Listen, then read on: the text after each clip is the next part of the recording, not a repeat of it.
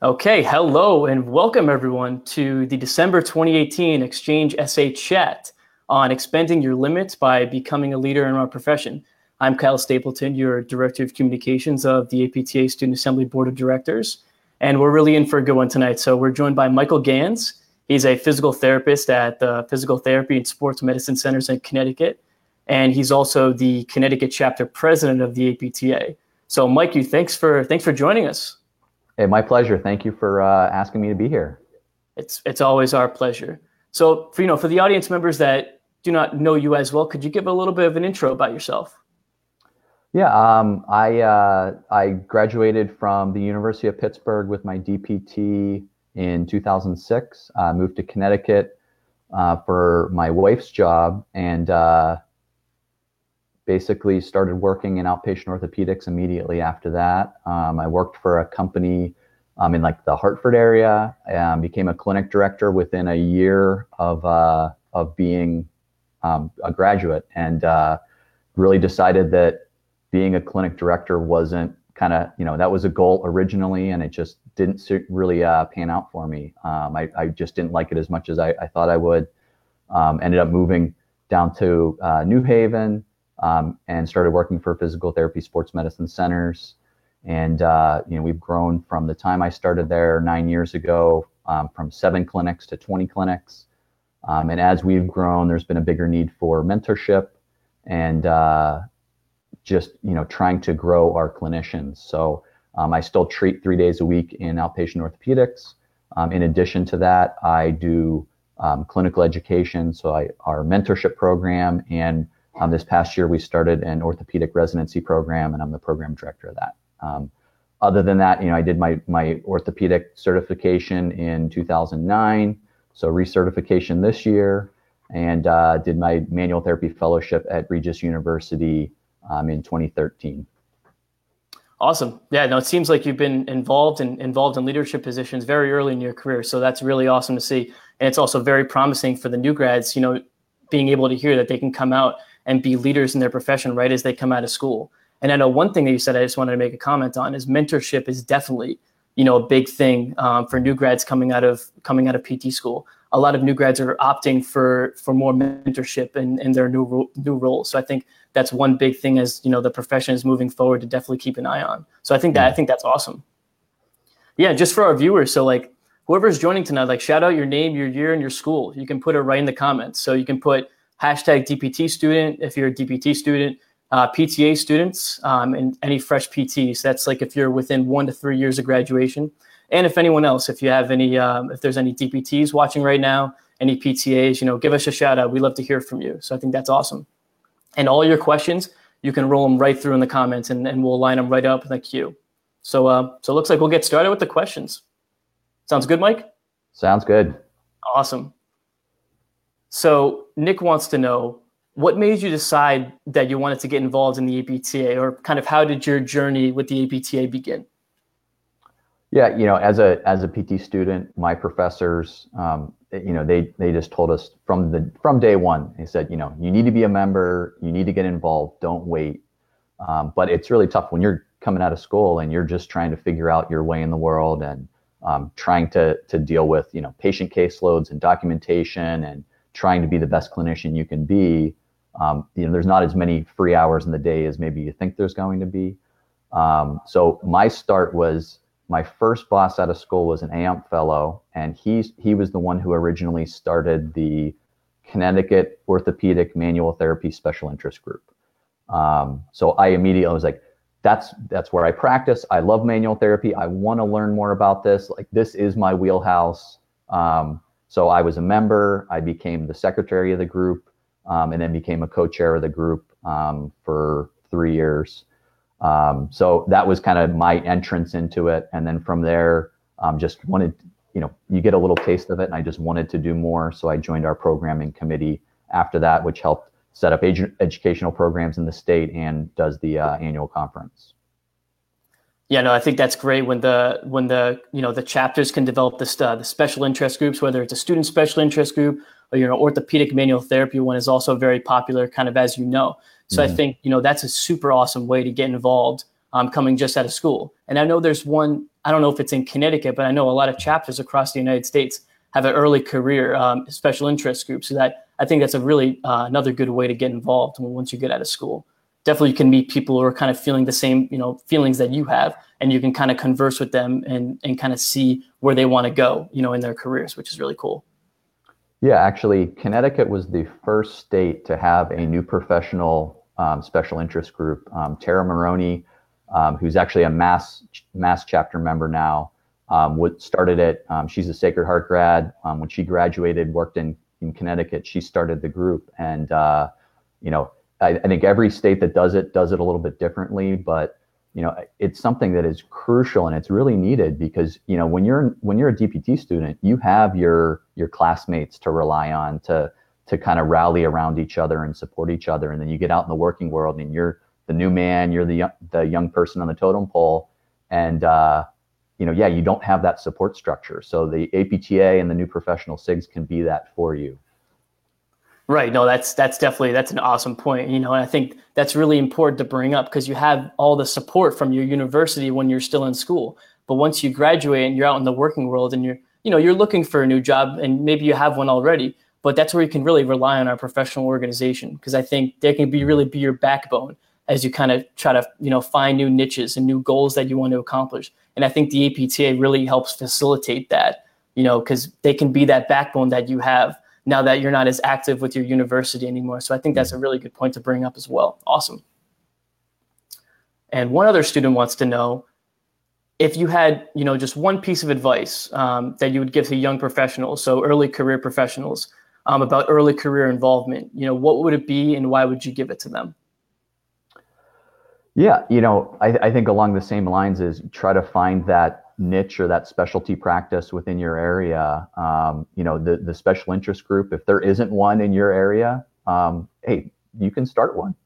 I mean, you know, you, you can always do something to to try to get outside of that that box that you're in.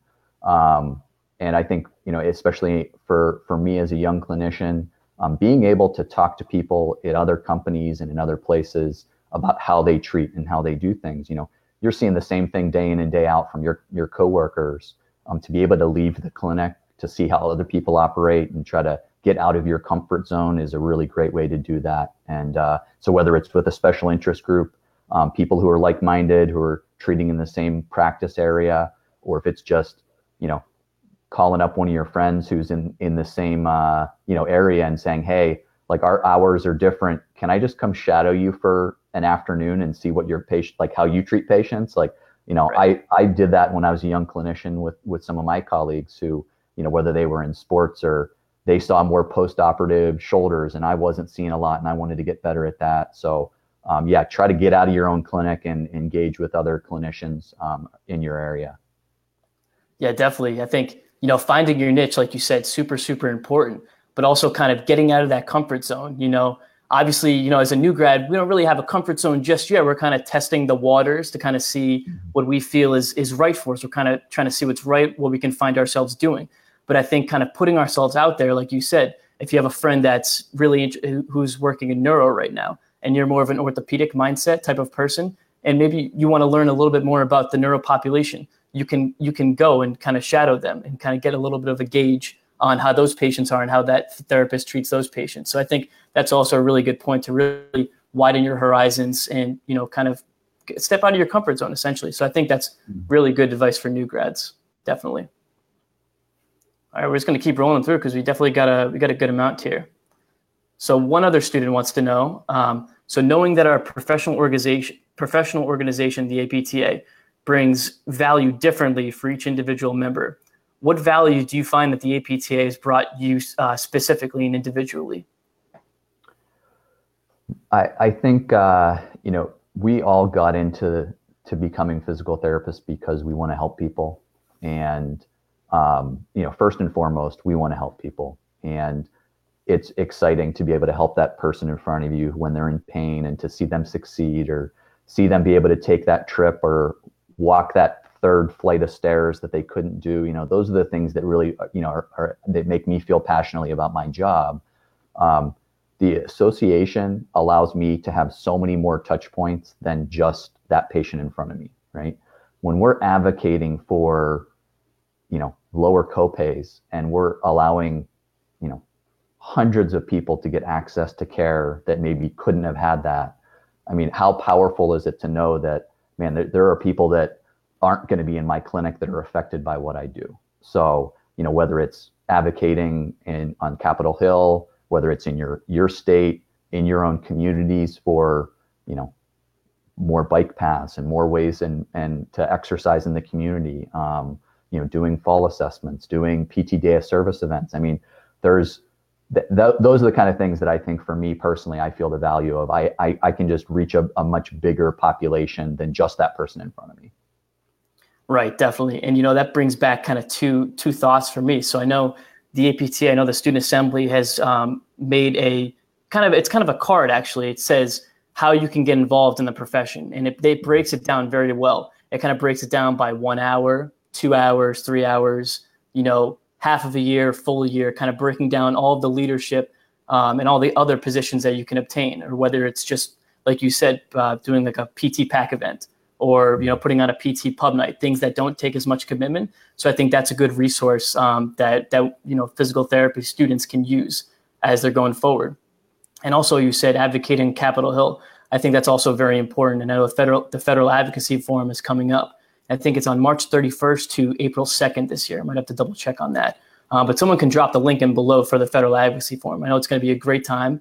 I'm going to be in DC, and I know all the all the individuals there, all the therapists there um, go up to Capitol Hill and really advocate for our profession. So I know, you know, advocacy is a really, really important realm uh, of who we are as physical therapists and physical therapist assistants. Yeah, everyone, and everyone keep the uh, keep the questions rolling through. Um, we want definitely want to get as many questions uh, from you guys as we can. Um, we'll put them right forward into the queue, and um, Mike and I will talk a little bit about them. It, it could be questions about physical therapy. It could be questions about the Steelers Patriots game that ended in a very positive manner for me for once in my life. Finally, Right. Yeah. Brady Brady has a pretty good record about them, but he came up short tonight. Uh, kind of breaks my heart. Breaks my heart a little bit, but but you know we gotta we gotta spread the wealth. It's okay. It's why I'm in such a good mood tonight. So you know. love it. Love it, Mike. Awesome. Um, so let's see. So uh, Kate wants to know. Um, do you have any recommendations for finding local opportunities more kind of at the city town level? Um, we hear a lot about you know national roles, whether it's you know core ambassador, student sig, which is more of a state state um, role, of course. Also, mm student assembly board. Um, but you know, do you have any information about national or on local roles, how we can get involved in the local area?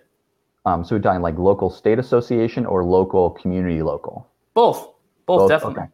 Um, so I, I think it, it might sound really simple, but just starting to like follow your town on you know sign up for like the emails from your your town committees and and the town center um, the, the town i live in you know i receive all their emails and and messages. And uh, you know we i got one i think it was right after the elections and they were saying oh if you're an independent or if you're a republican we need members to sit on these town committees. And one was about um, the bike path that goes from new haven all the way up to you know through our town.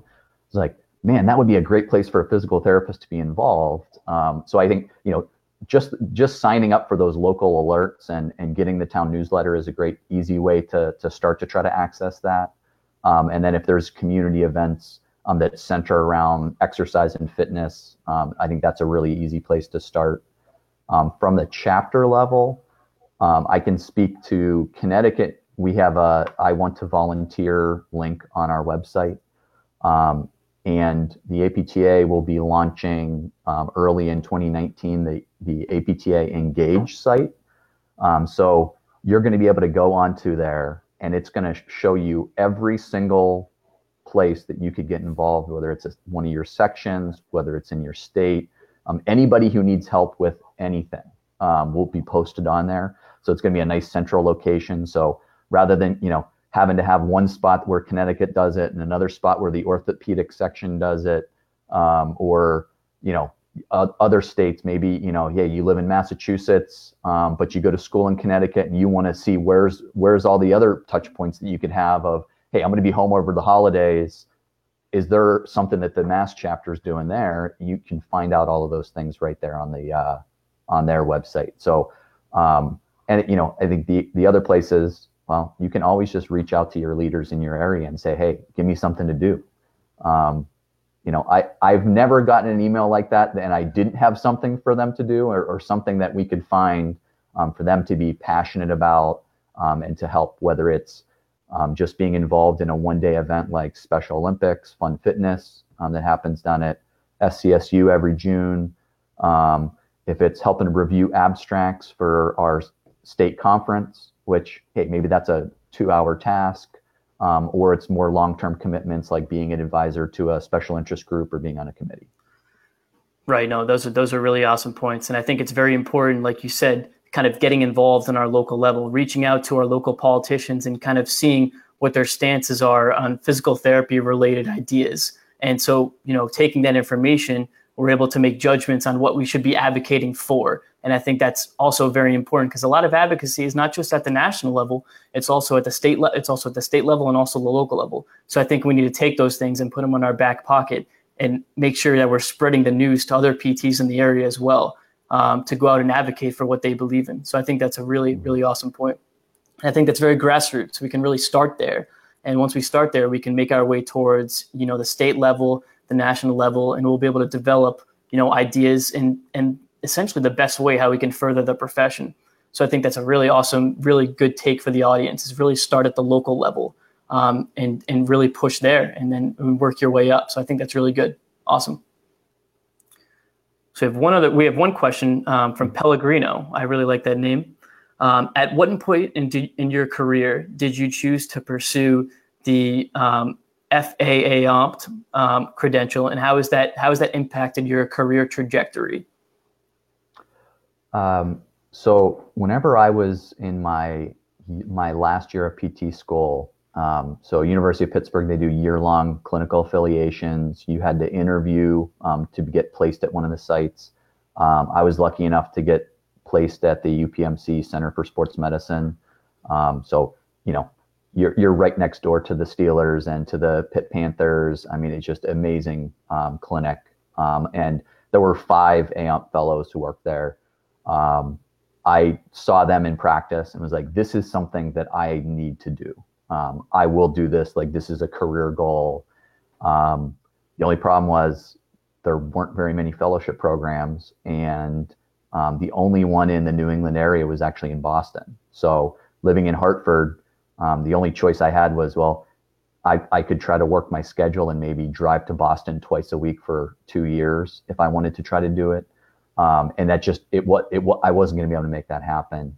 Um, I went to my first uh, summer. It was called the annual conference at the time, but basically my first next conference um, when it was in Boston in I think 2009, um, and heard Josh Cleland and Bill Egan and Scott Burns and Shane Koppenhaver and uh, Paul Mintken speak um, who are all graduates of Regis University's program, which is a distance learning program. And I didn't think I was going to be able to do a fellowship until I found out that, oh my God, like there's distance modules where I can do this online and then fly for three day weekends, you know, a few times, you know, every quarter um, to do that. Um, so once I found out that that was a possibility, you know, I jumped right on it. Um, so that was about six, seven years into practice um, before I, I finally got to that point. Um, the uh, you know I, I think as far as like how it's helped me in my career, um, you know we're all looking to become experts. We're all looking to become the best clinician that we can be. Um, and I know a lot of us we always doubt ourselves and you know man I just I don't feel like I'm doing enough for my patients or I feel like I should be able to get every single person better um, you know, I'm letting people down if they're if they're not succeeding. And uh, you know, I think that the fellowship, the the mentorship that I received during my fellowship program was really what helped me to understand and to be able to kind of look at the big picture for things and and see that differently. So I think from a patient perspective, it's really helped me from that side of things. And then um, professionally, it's just you know I'm I'm looked at as the expert in in an area now, which is kind of crazy. Um, you know, to be seven or eight years out of school and then to to to have people say, no, like we want your opinion, like how would you do this? like, well, I usually go to the research first and see what the research is telling me, and then I use my clinical experience with that because I've always had way more research than clinical experience in you know your first few years of school, so out of school. So um, I think it's it's allowed me to be more confident in my skills, um, my ability to treat people, and to know that um, I'm doing the best I can for them. Yeah, and they, just for the audience, like uh, you know, this keep in mind that this is only seven seven or eight years out of school for you, right, Mike? Um, when I did the fellowship program. Oh, you did the fellowship. So, okay. Um, so I'm 12 years out now. 12 years out now. Still, still fairly recent though. So I know I, I think it's important to the audience to know that things like this can be, you know, attained in a short time frame right out of school. And I know kind of in regards to residency and fellowships, kind of just giving a little context uh, context for the audience. I know residency, it doesn't narrow your scope of practice, but you can kind of hone in what your area of expertise is. That's what that's what a residency is. Well, a fellowship adds depth to that area of expertise. So just clarifying it for the audience. Being a fellow, of, for example, of the American Academy of Orthopedic Manual Therapy, is you add depth to that manual therapy knowledge and you add depth to the orthopedic knowledge um, that you were looking to be an expert in. So I think that's I think that's really awesome. Definitely. Yeah, you know, and I, would say uh, as far as you know, doing that at seven, eight years out of school, um, there were there was a few people in my class who went straight from under undergrad, did their DPT program, went right into a residency, and then finished the residency and went right into a fellowship program. Wow. And they're two years out of school, three years out of school, and I mean they're running circles around me with seven or eight years experience at this point, and I'm looking at them saying like, man, it took me the last you know, I wasn't even thinking that way five years into my career. Like, I'm just blown away with your experience of like having done a residency of like how much faster their thought process is um, than somebody who hadn't done it. Um, and that was part of the reason why we pushed to to start a program, uh, orthopedic residency in our company, is we wanted to give that kind of training. Um, we, you know, we want to attract and and retain the best therapists we can. And uh, you know, hey, having a residency and being able to do that for these for our clinicians is you know is a priority for our company. Right. No definitely. That's a really good point. You know and, th- and this is kind of just building off of that question a little bit. So i know obviously with residency and fellowship you have a mentor kind of you know someone who comes along for the ride with you and really shows you kind of that that area of, physical therapy that you really want to add depth to your practice in. So one individual wants to know uh, has anyone anyone in the apta or not in the apta who has acted as a mentor to you has anyone done that and if so, what value have they brought you in the mentorship process along the way? Yeah, you know, I was down at uh, at APTA headquarters um, this weekend and uh, was was talking with a few people and said, you know, I was 34 when I took over as president um, of the Connecticut chapter. Um, I I had I did not have the experience, um, but I had a great group of people, um, and it, not just in Connecticut, all over the country who are willing to help. And uh, you know, Mary Zupkis, who uh, who was the APTA of Massachusetts president at the time, um, you know, would just we every conference or any chance we got, we would sit down and you know have a chat for a half hour of you know just her giving me a little bit of advice here or there, and and uh, you know kind of sending me an email every once in a while, checking in. Um, Kathy Harris um, who was uh, vice president um, for me during my first term, um, and who's the chair of Quinnipiac University's program. Um, you know, she had been a past uh, chapter president in Connecticut, and uh, you know, there are so many people who who have helped me along the way. Um, you know, I think that's something that everybody needs to know is yeah, you're never in alone. Like your your colleagues all you know all across the country all of the chapter presidents you know they they they looked out for me they helped me um, in any way they could. Um, you know we uh, you know it's a it's a tight knit group. So um, I've I have had more mentors than I can probably name in the in the hour. Right. Definitely. And and and I know a lot of individuals are kind of saying they're they're unsure whether to just seek one mentor um, mm-hmm. kind of who, who will mentor them throughout their whole career, call out of all their career choices, or if they should try to develop multiple mentors, kind of with different areas of expertise where they can kind of, you know, go go to each individual one based on their expertise. So I don't know what your thoughts were on that. Would you rather seek out multiple mentors, or would you rather, you know, go opt, opt for one who can kind of help you all the way along? Yeah, you know, I would say is, you know, personally and professionally, your goals are going to be different at different times in your life um, and in different times in your career. So um, you're going to need different people for different different roles. And uh, you know, the same way that as a clinician, you know, as as a student with your CI, you're you're learning to reflect on how your treatments um, are changing and um, trying to adapt the way you're doing things. It's like, can you do that as a, you know, for yourself personally too? Like, man, I really want to get better at, uh, you know, controlling my temper with my colleagues or, you know, whatever it is. I mean, there are people you can talk to who can help you and, you know, maybe show you some of their alternative ways that they might handle situations or um, whether it's leadership opportunities, whether it's, you know, does it have to be somebody in physical therapy? Maybe it's just somebody who's a successful business owner and you know you want to own your own private practice someday. So you're picking the brains of the, you know, the person down the street. Um, you know, I think we always have something to learn from everybody. Um, I think, you know, as far as, you know, having been a mentor um, for residency programs and for fellows um, in training um, for Regis's program, um, it's very easy when it's transactional and it's a set time period. Um, so, you know, for the mentor to know, hey, I need you, you know, can we have a 45 minute conversation on this day? Um, because I want to pick your brain on X, Y, and Z topic. Yeah, that's a great directed, you know, I need I need some career advice or you know, I've run into an ethical dilemma in my office and I don't know how to handle it.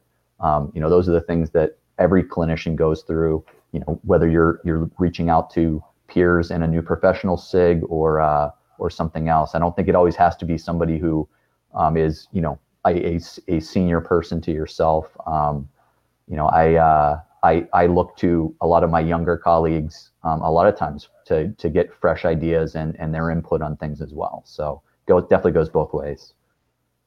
Absolutely, yeah. No, it's it definitely is. It definitely does go go both ways because every you know every every individual, every physical therapist, every physical therapist assistant has their own niche, and I think kind of interacting with all those individuals and kind of you know garnering what their knowledge is and for them it being able to help you it, it's it's definitely going to be it's going to result in a betterment for you kind of interacting with them and, and picking out what their expertise is and you being able to use that in your own practice. I, I really couldn't agree more with that. That's really good. I like that. I'm actually going to use that as i go forward here. Um, and i'm sure all the rest of the audience members are as well. That's great. So cameron wants to know he says, How do you foresee providing leadership training for traditional students that do not have prior experience? He says the learn by doing mentality has been has been proven to not be effective on its own.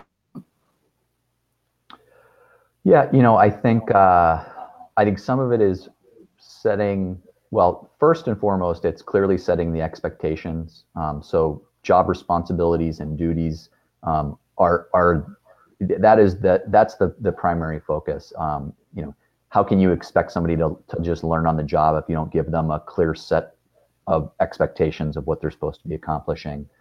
Um, and then I think from a standpoint of every chapter doing it a little bit differently.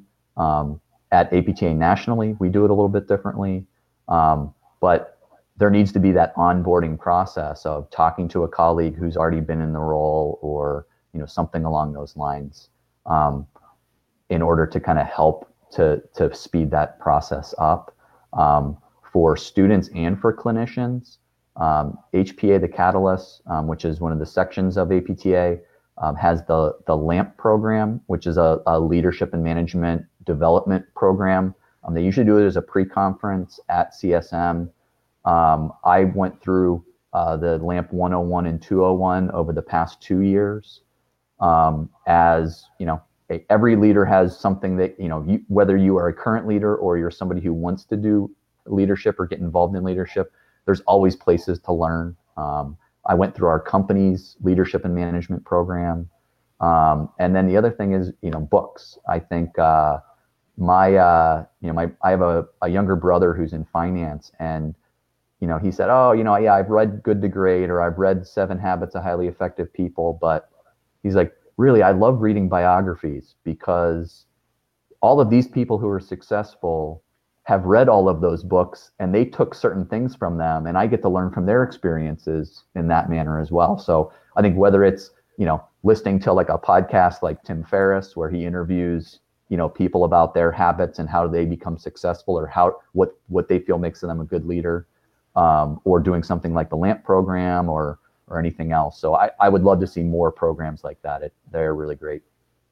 Yeah, definitely. And we just had two individuals in the comments drop drop the link for the LAMP Leadership Institute and the LAMP program. So if anyone wants to uh, gather any more information on that, you can click right on the link and it'll take you right to it.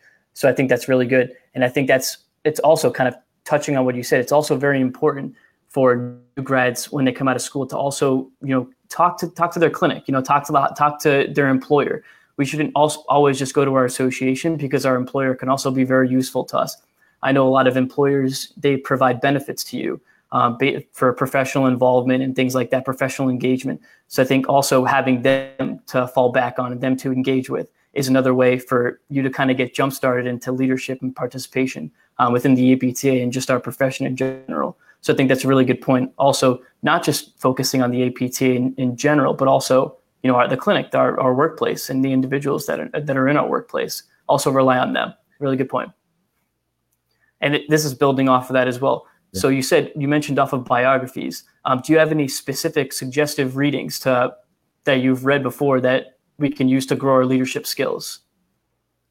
Um, so the book that I always point people to is, that I had already mentioned was uh, Seven Habits of Highly Effective People. Um, more than a biography, um, just because that's kind of like it's been around for 30 years. It's um, I think every time I go to any kind of leadership talk, um, you will hear people bring tidbits of that out in their presentations.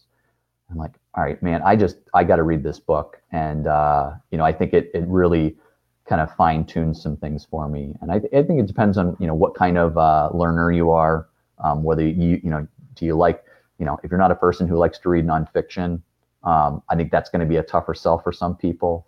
Um, but uh, you know, I, I think there are so many amazing, uh, you know, the, just reading about any successful person's life, um, you're going to pick something up from it. So definitely, and it doesn't even need to be physical therapy related. Yeah. I think I'm sure you would yeah. agree, right?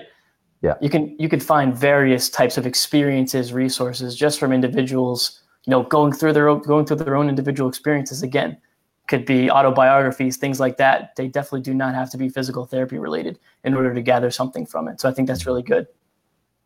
And just for the audience, we're about halfway through.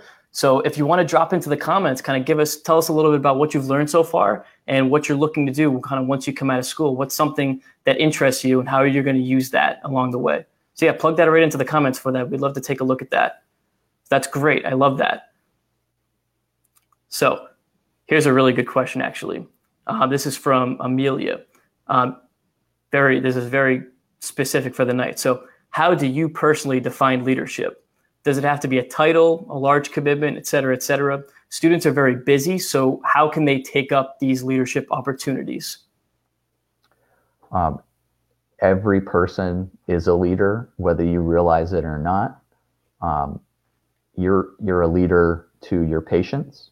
You're a leader, whether it's with your colleagues, um, whether it's with your classmates. Like everybody has that person they look to. So leaders don't have titles. Um, some of them do, but it, it really it comes down to um, just you know being able to provide value um, and to try to work towards towards something that you care about. So um, you know I think some of the people that do the most behind the scenes in our state chapter probably have no title and, and no role um, that's set and defined, but they say you know hey I'm passionate about you know I really want to make sure that you know physical therapists are able to um, clear clear athletes to return to play from concussion.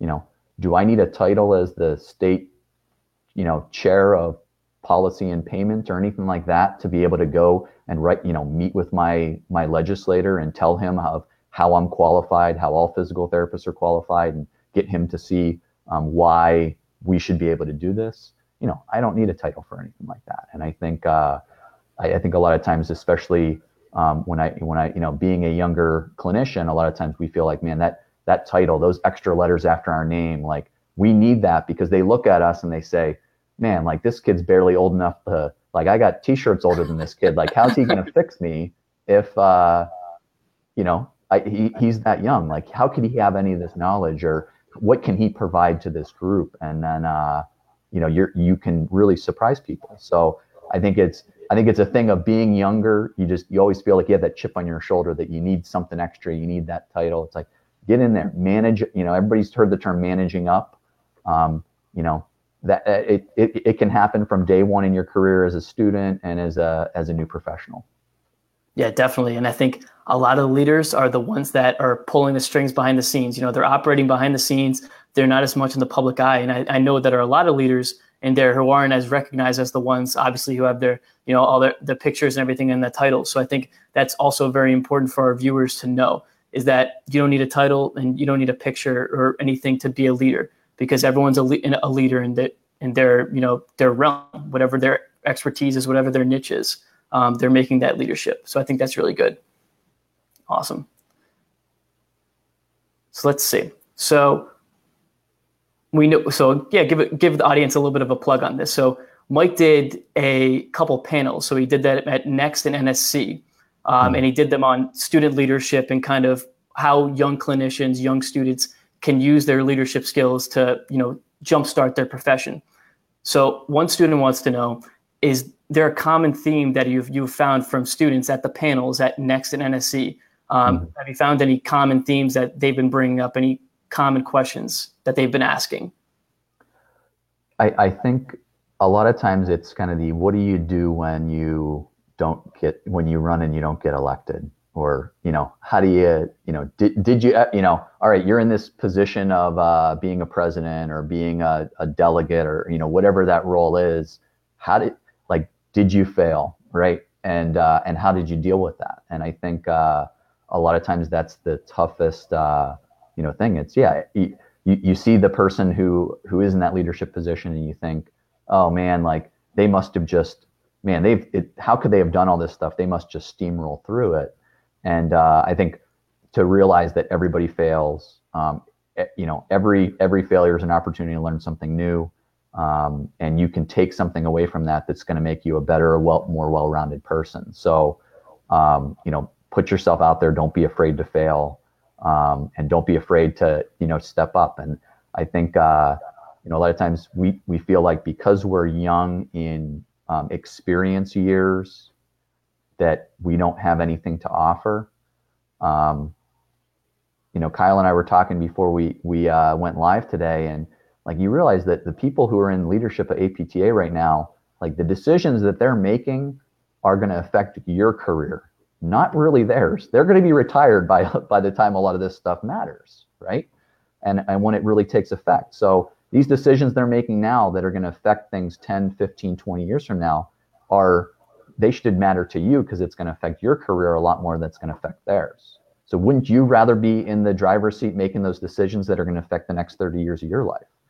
Um, and honestly, we need your input because those are those are the kind of things that matter.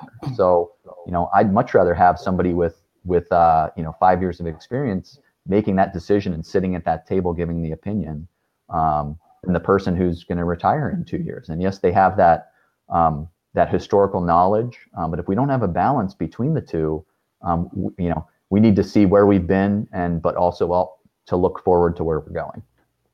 Right, exactly, and I, and I think that's kind of you know where we need to, like you said, we need to get involved, and that was very well put by you. That the decisions that are being made, you know, at the, comp- the component level, state level, the national level, everything's being made for you know 5, 10, 15 years in advance, and so those decisions are primarily going to be affecting us. So I think it really falls onto us to really you know get involved in the matter and try to figure out what our what our professional organization is putting out, and and you know try to immerse yourself in that knowledge and then act on it you know advocate for it and and really put it out there. Use it in your own words. So i think that's also very very important for us as you know young clinicians to know as we continue into our journey into you know being a clinician being a leader. I think it's very well put. That's really good. So james says so we got a few more questions. So james says i consider myself a leader. Um, he never wants to stop growing and learning in his ability to lead. So, how does he continue to evaluate his leadership skills? I, I would say the first and foremost is have you talked to anybody about what they feel your strengths and weaknesses are, or what do you feel your strengths and weaknesses are. Um, you know, I think there there are tools and there are um, you know there are assessment forms, you know, like kind of reflection forms that you can use to uh, to really look at that. Um, that's something that uh, you know the APTA nominating committee I think does a really good job mm-hmm. of. Um, and uh, you know for for some of the uh, you know persons who are considering running for positions, it's like, well, gee, what am I good at? Where do I think I my um, my efforts are best served? Like where where where can I make the biggest contribution um, to the profession? And uh, yeah, if you're not looking kind of at what do I do well and what do I not do well, um, you know, it, it's hey, it's just like that. You know, do you do you do that with your patients? Do you do that with your con ed for uh, you know for spine content or dry needling or you know, adding blood flow restriction therapy, you know, whatever it is that you're you're looking to uh, to add into your practice. Um, you know, and I think is maybe reaching out to the people who you feel do something strongly um, that uh, that you don't feel you do well. I for for me, you know, I I always have felt that I've been um, I am terrible at running a, a meeting. Man, like that is just that is not a skill that I ever learned when I was, you know, a, a, younger person. I just was never good at keeping people on task. Like I always wanted everybody to feel like they could say whatever they needed to. We always get sidetracked. It was just, well, how do you get better at that? Well, I talk to people who are good at it. I see I see how they do it, and I try to incorporate the skills and and you know it's it's reaching out to those mentors and uh, and and trying to uh, learn from learn from them. So.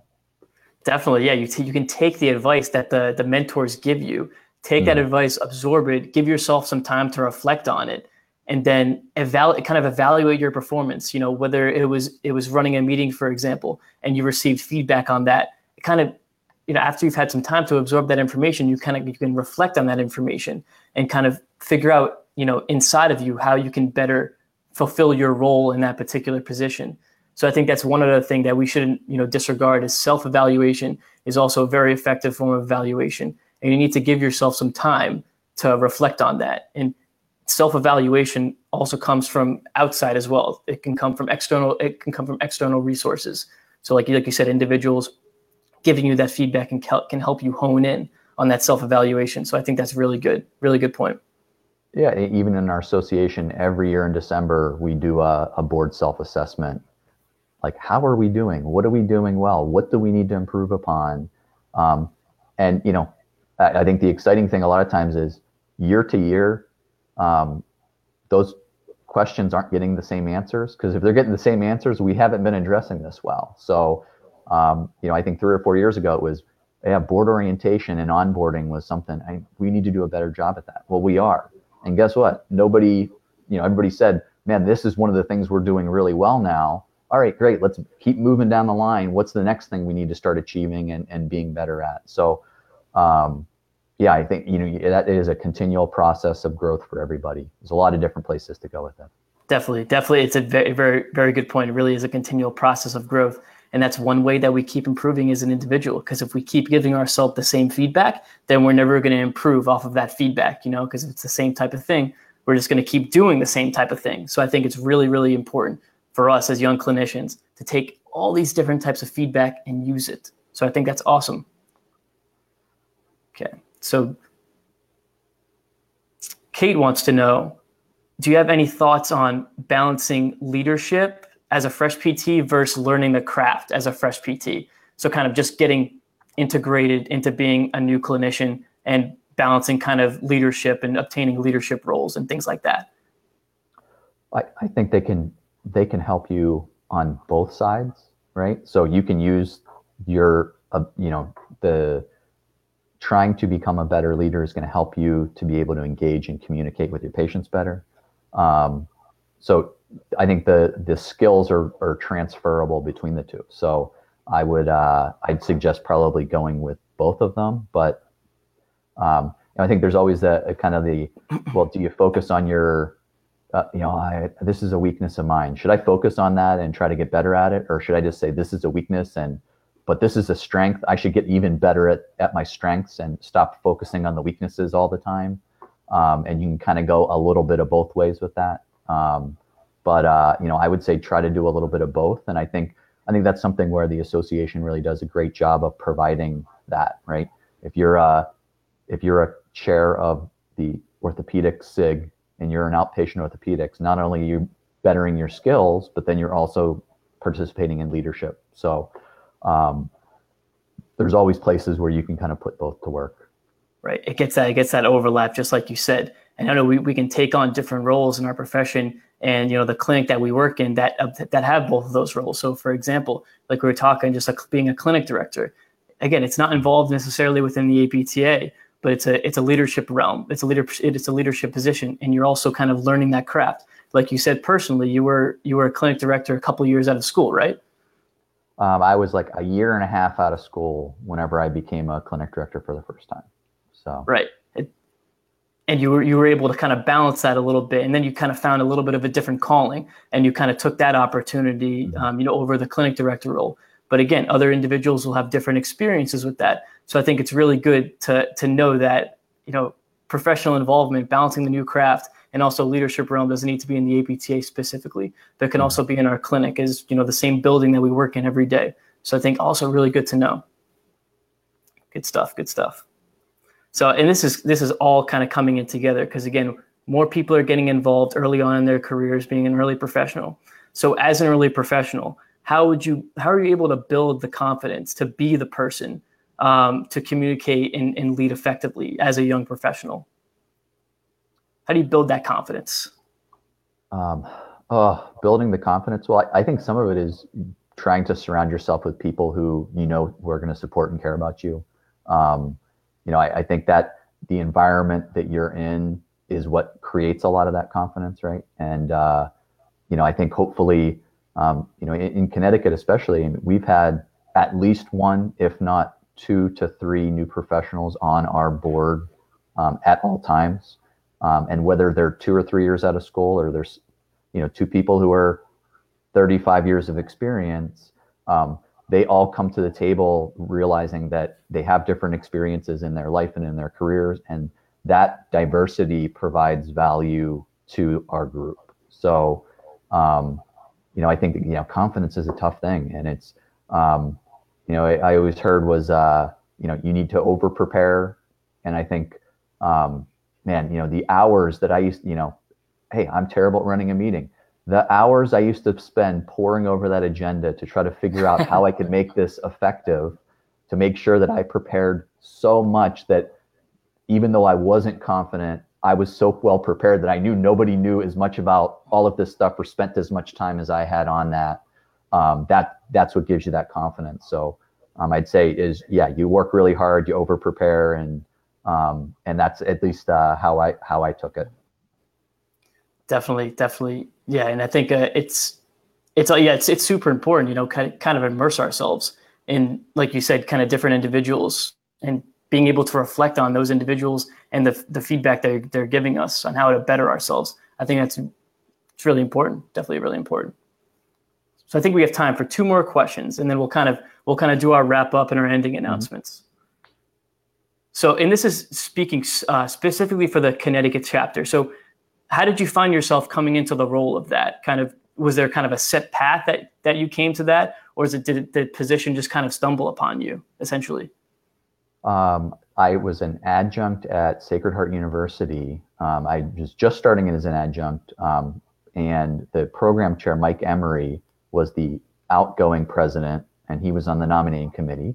Um, you know, I was a younger clinician. He's like, you know, you should really look at running for board of directors. And uh, like me, you know, I I don't have anything to offer. I'm I'm too inexperienced. You know, he's like, no, like you should really think about running for this. And uh, so I thought about it, and I ran. And after one term on the board, um, they the uh, you know for the next election cycle um, ran for vice president, um, and then um, one year after, so I was one year into a two-year term as vice president. Um, the person who was supposed to um, become elected as president was unable to to take office, so I kind of stepped into the role from that standpoint, and then uh, ran for reelection um, two years later. Um, in the middle, they changed the bylaws to two-year term to a three-year term. So technically, I'm at finishing year four, starting year five. Um, so yeah, it's a little bit of, you know, I I've I always thought that I would be president someday, um, but didn't think that I had the skills or the tools needed to to do it this early in my career. Um, I think some of that goes back to confidence and that experience, right? We all think that we we need more of it, um, but uh, when you realize that you you have a lot of those skills and you have the right people to support you and help you, um, it makes the job a lot easier. Yeah, it definitely makes the job a lot easier. I think that's a really good point that you bring up. That you know you might not you, you think you're you think yourself you could see yourself becoming president but you you think the confidence isn't isn't there and i think it's really important to know as young clinicians young um, still students that you can still develop that confidence you kind of develop it all throughout physical therapy school all throughout physical therapy assistant school and as you kind of build that confidence you develop that skill set in in the fashion that you want to use it whether it's being involved at the chapter level the national level or at the local level. You can kind of hone in that you know area of expertise in order to better yourself in those roles. So i think that's that's a really good takeaway for the audience to to use that um, and, and how they're going forward with their careers. So i think that's really good. Yes yeah, so um, let's see we have one more question from cameron. Um, he says how would you recommend students stay informed kind of as they progress throughout their careers? How do they stay informed? How do they keep up to date? Well, I think the you know the first way is um, you know whether it's newsletters or social media, um, you know making sure you know things like the APTA Student Assembly Pulse, um, you know signing up. You know, I I would say is like sign up for every single special interest group that you think that you have any interest in because you never know when that's going to help you with something. Um, when I got whenever I was my my first year out of school, my first CSM that I went to after graduating, um, I I had a my mentor was speaking on hip and labral tears, um, were for the new the uh, the performing arts special interest group of the orthopedic section. Well, I worked at the sports medicine center. We saw a lot of the Pittsburgh Ballet Theater there. Um, yeah, I mean, I don't I'm, I was never a dancer. I didn't take ballet, but like I love treating um, performing artists, and I've been a member of the special interest group ever since. They send these amazing, you know, every month they send out, uh, you know, they'll talk about a specific topic, and they'll send you um, all the abstracts that they they search on this. And you know, I remember getting one that was it was a whole abstracts about os trigonum for the ankle, um, posterior ankle impingement, yep.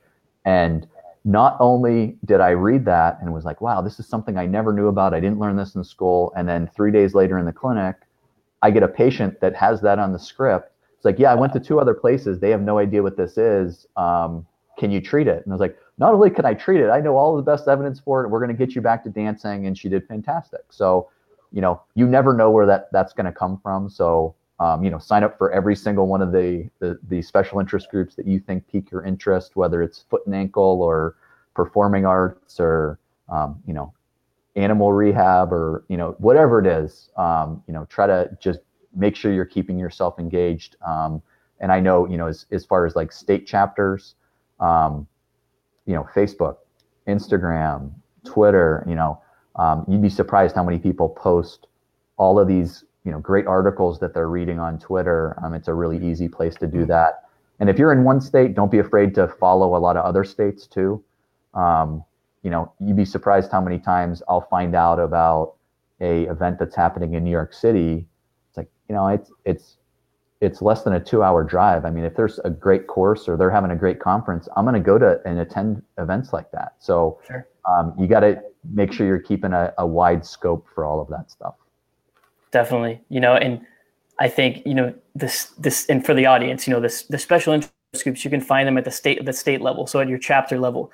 So I think someone can drop in the link below, but the APTA has kind of just a list of all the chapters um, that are that are you know for all the states across America. So you can find all the SIG information there. And I think, it, like you said, it's also very important that things may interest you across state lines. So don't be afraid to, you know, go to a different state's conference. Like I know I'm from Massachusetts and I'm 10 minutes from the Rhode Island border, but the Rhode Island PTA may have a, their national conference and some of their courses that they may have there may interest me.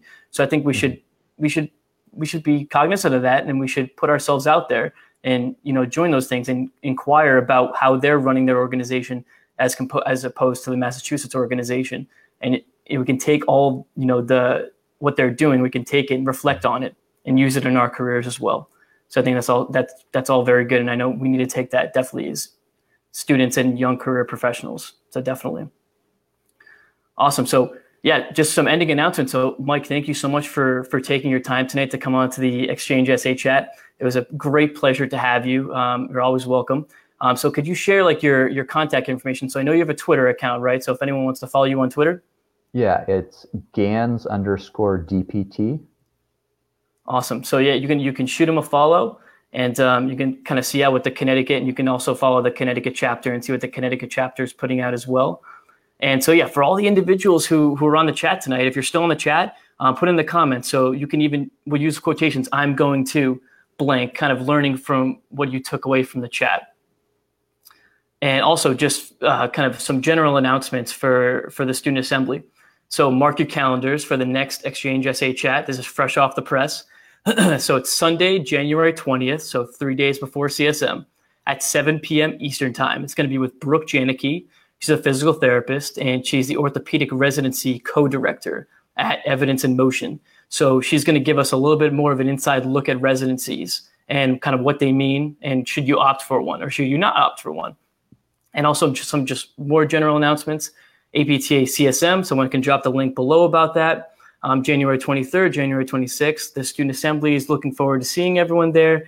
Um, I'm sure Mike is going as well. We're all we're all super excited to see everyone there um, and also conference connections. So um, I think James Newman can drop the drop the link in there uh, below for conference connections. If you're looking to meet students from across the United States and you're looking to link up with them at CSM and have a coffee, have a drink, you can definitely meet up with them. Sign up for conference connections, and the nominating committee would be happy to place you with them. And also for any individuals who are looking to submit to the Pulse, um, we're always looking for contributors. You know, any topic that you want, you could submit um, a blog for that and you could submit it to pulse at apta.org. Um, and we'd be happy to take a look at those and get in contact with you. Um, so yeah, thank you so much for everyone for for coming on. We'll see you in, um, in January on January 20th for for the next Xchange SA, and then you know we'll also see at CSM. So we're all looking forward to it. All right, thank you everyone. Thank Thanks, you, Mike, again.